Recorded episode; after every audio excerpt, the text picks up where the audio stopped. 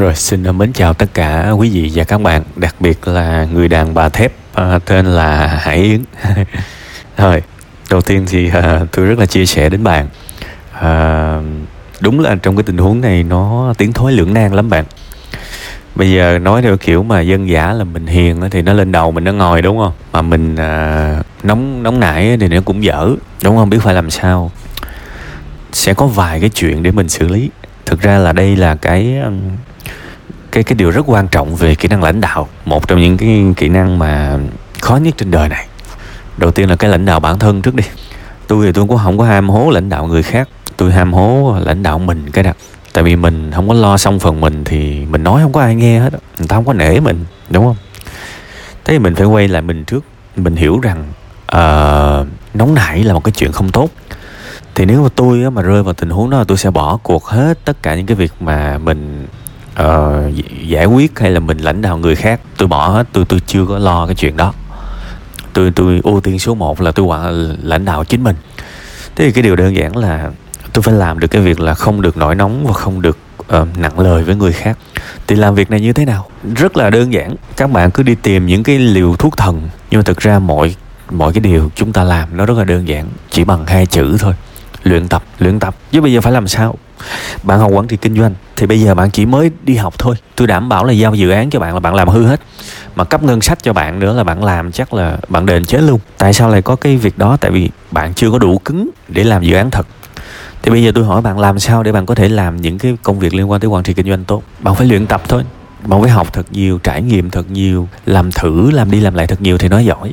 Đúng không? Tóm lại, kinh nghiệm là cái gì? Kinh nghiệm là câu chuyện của rất nhiều luyện tập thì bây giờ cái việc lãnh đạo chính mình cũng vậy thôi. Các bạn không nên đi tìm những câu trả lời mà người ta trả lời ra phát là các bạn thấy đã và các bạn đạt được thành tựu luôn thì không bao giờ có những câu trả lời như thế. Thực ra là cái cái tâm sự buồn vui này đối với những bạn trẻ thì tôi tôi tôi góp ý luôn luôn theo cái hướng là kéo các bạn về mặt đất để các bạn hiểu rằng chúng ta luôn phải làm tốt những cái việc cơ bản nhất và trong cái tình huống này đó là luyện tập.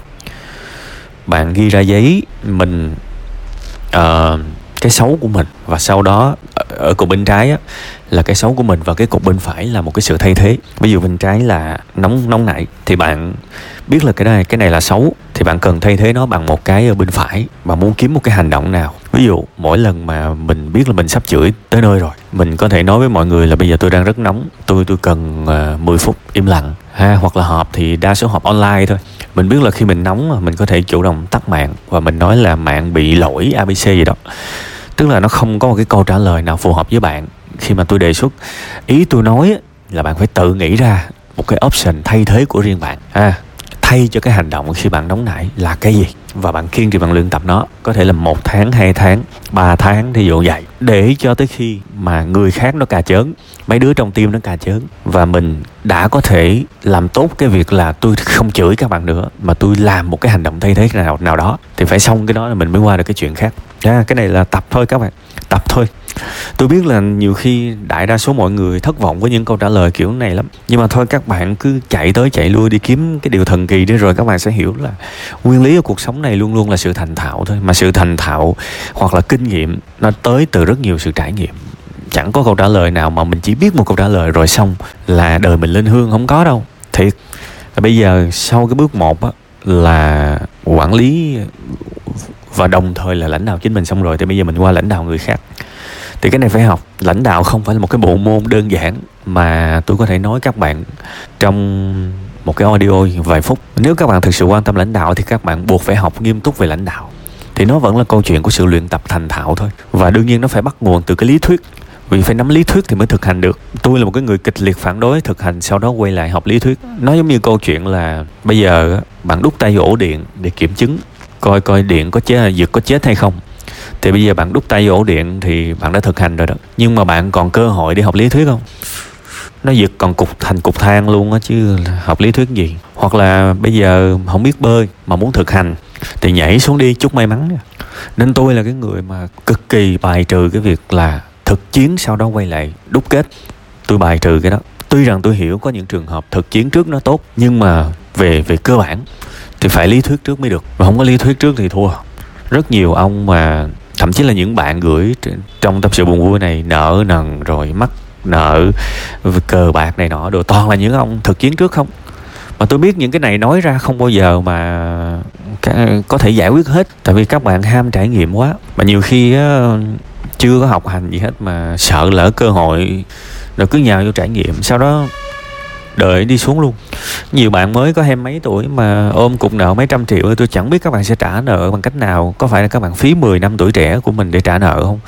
Mà không chắc là ba mươi mấy tuổi các bạn đã trả xong chưa? Hay là nó sẽ đẩy các bạn tới những cái con đường tồi tệ hơn? Nên nãy giờ không có không có lạc đề đâu, vẫn là minh họa cho cái chủ đề, cho cái ý chính. Đó là bây giờ nếu bạn muốn học về lãnh đạo thì bạn cần phải tiếp tiếp cận cái lý thuyết lãnh đạo trước thì phải đọc sách thôi.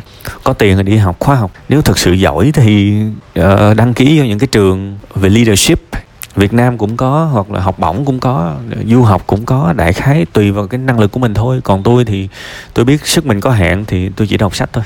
Và đọc sách sau đó lấy những cái tip ra và ứng dụng. Thì cái này bạn phải học bài bản thôi chứ cũng chẳng có một cái mẹo hay là cái này cái nọ với những thứ quan trọng đó thì mình không có chơi mẹo được các bạn. Với những thứ to lớn thì không có chơi mẹo được. Đây cũng nhắc các bạn luôn. Những cái thứ nhỏ nhỏ thì mình mẹo này mẹo kia được. Nhưng mà nó liên quan tới một cái hàm lượng, một cái hệ thống kiến thức đồ sộ thì không có chơi mẹo được.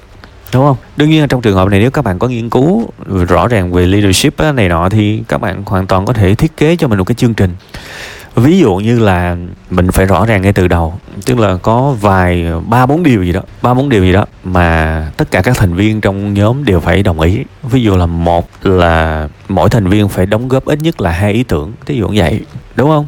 Vì, vì, vì luật có hết rồi. Và ngay từ đầu hỏi các bạn các bạn đồng ý không? Tại vì lúc đầu khi mà tạo một cái nhóm thì đứa nào nó cũng vui vẻ hết á nên lúc đó đồng ý hết. Mình mình đỡ được cái khúc đó thì khi mà vô làm tụi nó mới làm biến chứ lúc đầu tụi tụi nó nice lắm.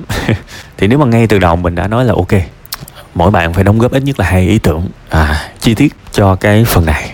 Thì đứa nào không đóng góp thì loại đứa đó ra thôi. Và khi mình loại đó thì mình cũng chẳng cần chửi nó. Mình chỉ nói đơn giản là ơi bạn hồi đầu mình thỏa thuận vậy rồi thì bây giờ bạn không đáp ứng thì thông cảm. Dễ thôi. Và xa hơn nữa các bạn có thể tưởng tượng là đại khái là sẽ có cái trường hợp mà nó gửi hai ý tưởng nhưng mà nó gửi ẩu gửi ẩu đúng không? Thế thì mình sẽ có có thể chơi cái trò biểu quyết. Có nghĩa là các thành viên sẽ biểu quyết chất lượng uh, bài của nhau. Tại vì đây là cái điểm chung mà. Ví dụ một cái báo cáo chẳng hạn mà có hai ba đứa mà nó làm nôm na là thấy ghê thì nó ảnh hưởng tới cái điểm của cả cả group. Thì mình có thể chơi cái trò biểu quyết là sao? Tất cả các ý tưởng các thành viên đóng góp thì đều đưa ra. Và nếu mà có cái ý tưởng nào mà cả nhóm á mà nó thấy mà không được rồi đó là chơi cái trò biểu quyết cho tôi. Bây giờ nhóm có 5 đứa đi, mà hết ba đứa biểu quyết là cái bài của bạn A là không đặt yêu cầu. Thì bây giờ yêu cầu bạn làm lại, yêu cầu làm lần một, gửi lại nếu mà không được. Yêu cầu làm lần hai, gửi lại nếu không được thì cho bạn ra khỏi nhóm.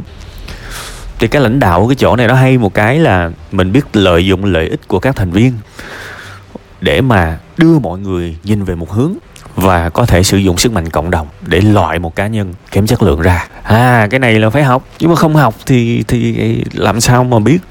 Nó cũng đi từ lý thuyết rồi sau đó nó qua tới thực hành. Đúng không? Đó đó là những cái gợi ý thôi. Ví dụ, nôm na cho vui thôi các bạn thôi. Còn tôi vẫn khuyên, đây là dùng chữ khuyên luôn.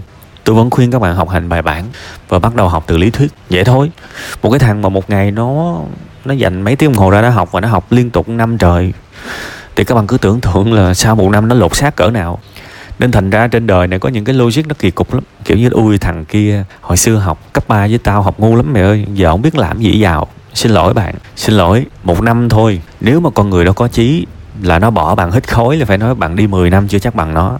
Tại vì nó nó chạy băng băng à. Còn mình thì cứ bữa đực bữa cái, rồi sau đó lại chơi cái bài dĩ vãng. Bài dĩ vãng là bài gì? Hồi xưa tao giỏi hơn nó. Thôi, dẹp, ha đó là những gì mà tôi muốn truyền tải đến bạn. Căn bản là câu hỏi của bạn nó sẽ không thể nào có một câu trả lời uh, dễ dàng ở yếu tố thời gian trong ngắn hạn. Nó là một hành trình thôi. Nhưng mà thực ra nếu bạn làm sinh viên thì bạn từ uh, để coi sinh viên năm mấy ta? Không để ý luôn. Ở đây uh, năm ba. Ok sinh viên năm ba là mới 20 21 đúng không? 20 21 à? Trời ơi. Bạn ơi 10 năm nữa bạn mới 30 tuổi. Bạn có rất nhiều thời gian để rèn luyện và tưởng tượng bạn. Master mấy cái bộ môn này năm 23 tuổi thì bạn vẫn còn rất trẻ. Đời bạn nó thênh thang luôn. Nên thôi, cứ từ từ mà trải nghiệm, từ từ mà học hành nha. Cố gắng đi, bài bản đi, rồi sẽ thành công thôi, ha.